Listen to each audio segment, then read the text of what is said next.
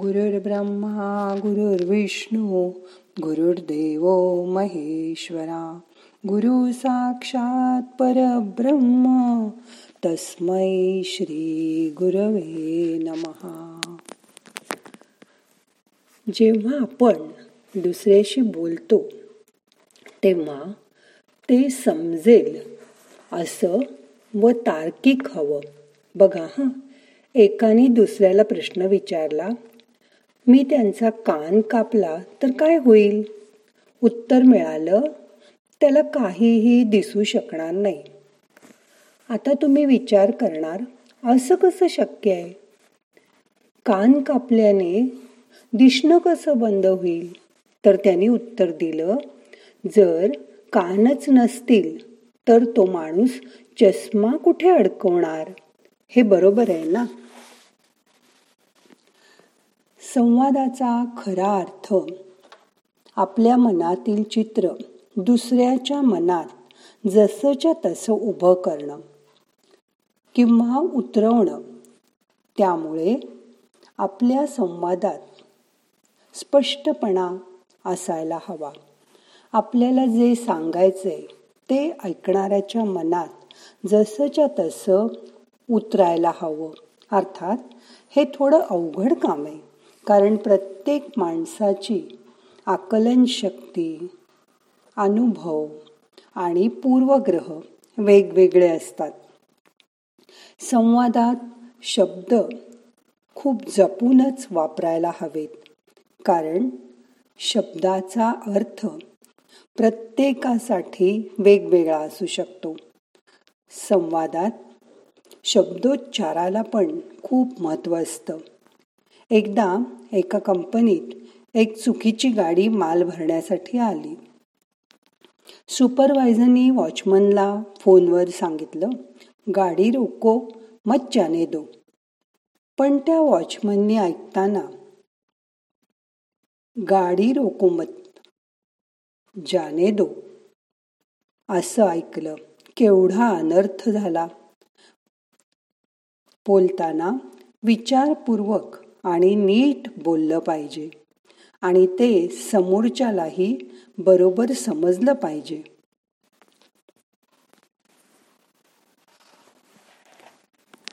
कधी कधी असा अनुभव येतो की एखादी चांगली गोष्ट कुणाला तरी सांगायची असते.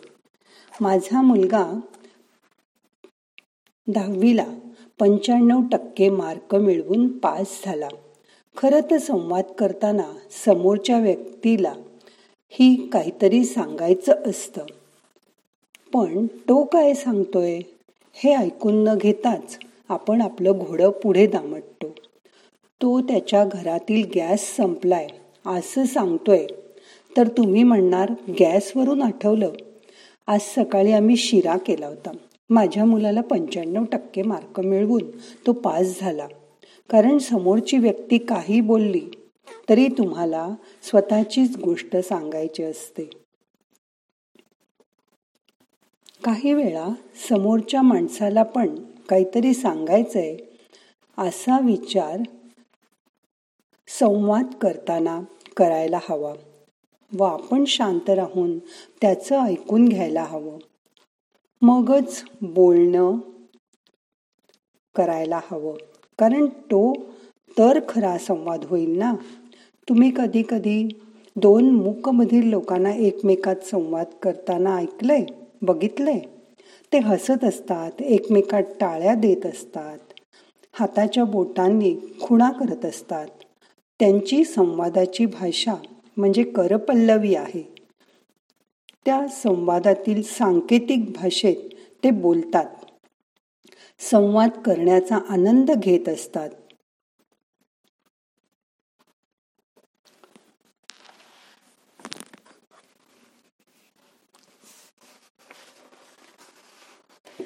म्हणून नेहमी संवाद करताना दुसऱ्याला न दुखवता विनयशीलपणे जेव्हा आपलं म्हणणं मांडाल तेव्हा समोरच्याचं आधी प्रामाणिकपणे ऐकून घ्या आणि आपल्या शब्दात गोडवा आणा. उगीच रागवून बोलू नका. संवाद म्हणजे माहिती पुरवण्यासाठी केलेली देवाणघेवाण.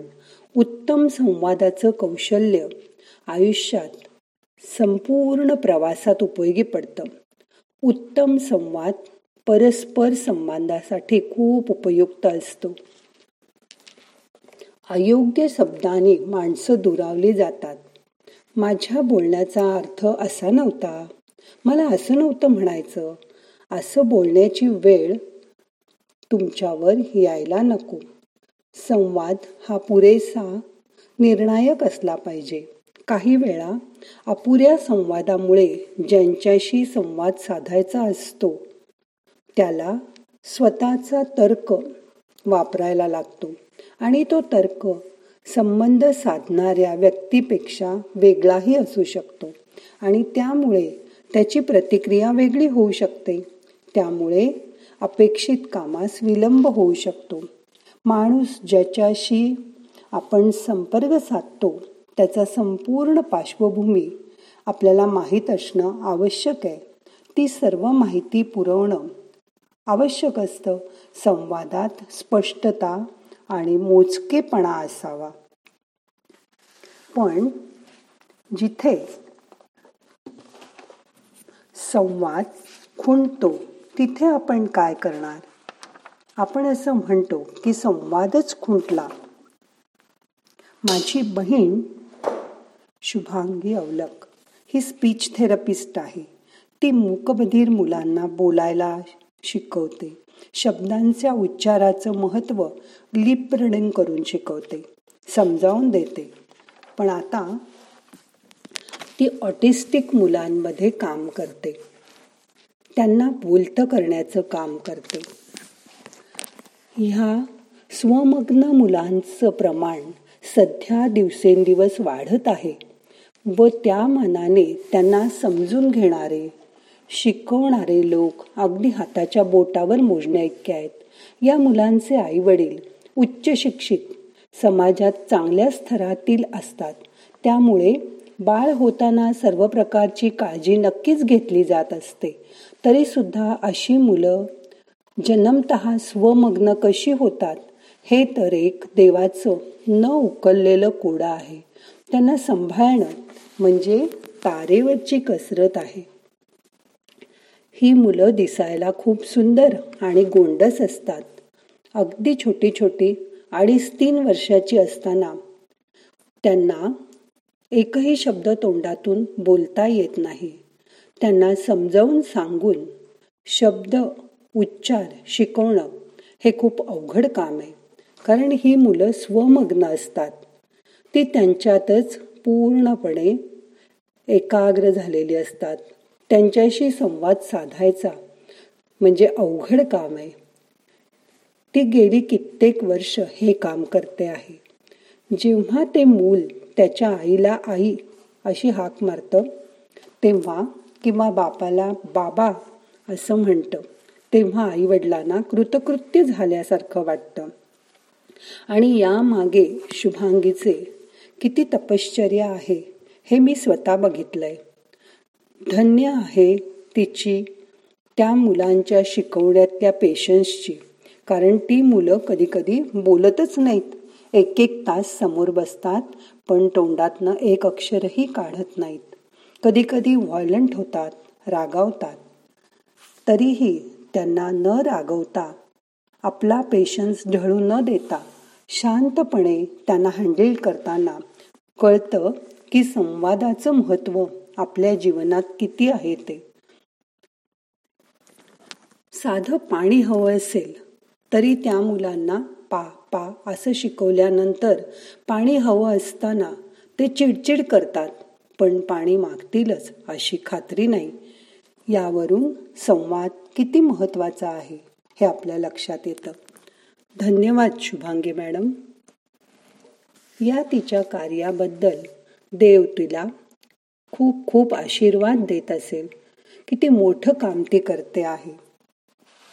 आज आता आपल्याला ध्यानात शांत बसून आपल्या स्वतःकडे बघायचंय. स्वतः स्वतःशी संवाद करायचा आहे याला आपण स्वसंवाद म्हणतो. मग आता करूया ध्यान. शांत बसा. हाताची ध्यान मुद्रा करा. हात मांडीवर ठेवा. आलगट डोळे मिटा. मोठा श्वास घ्या. सोडून द्या.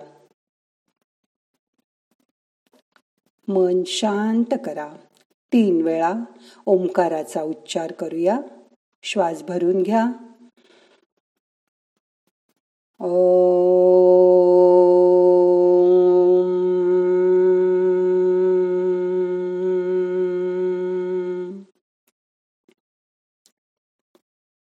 परत श्वास घ्या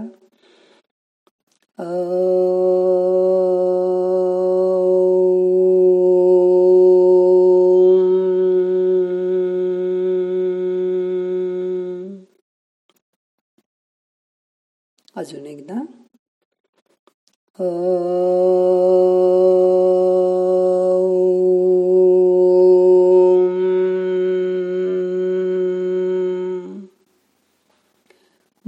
मन ओंकाराच्या नादात रंगून जाऊ दे.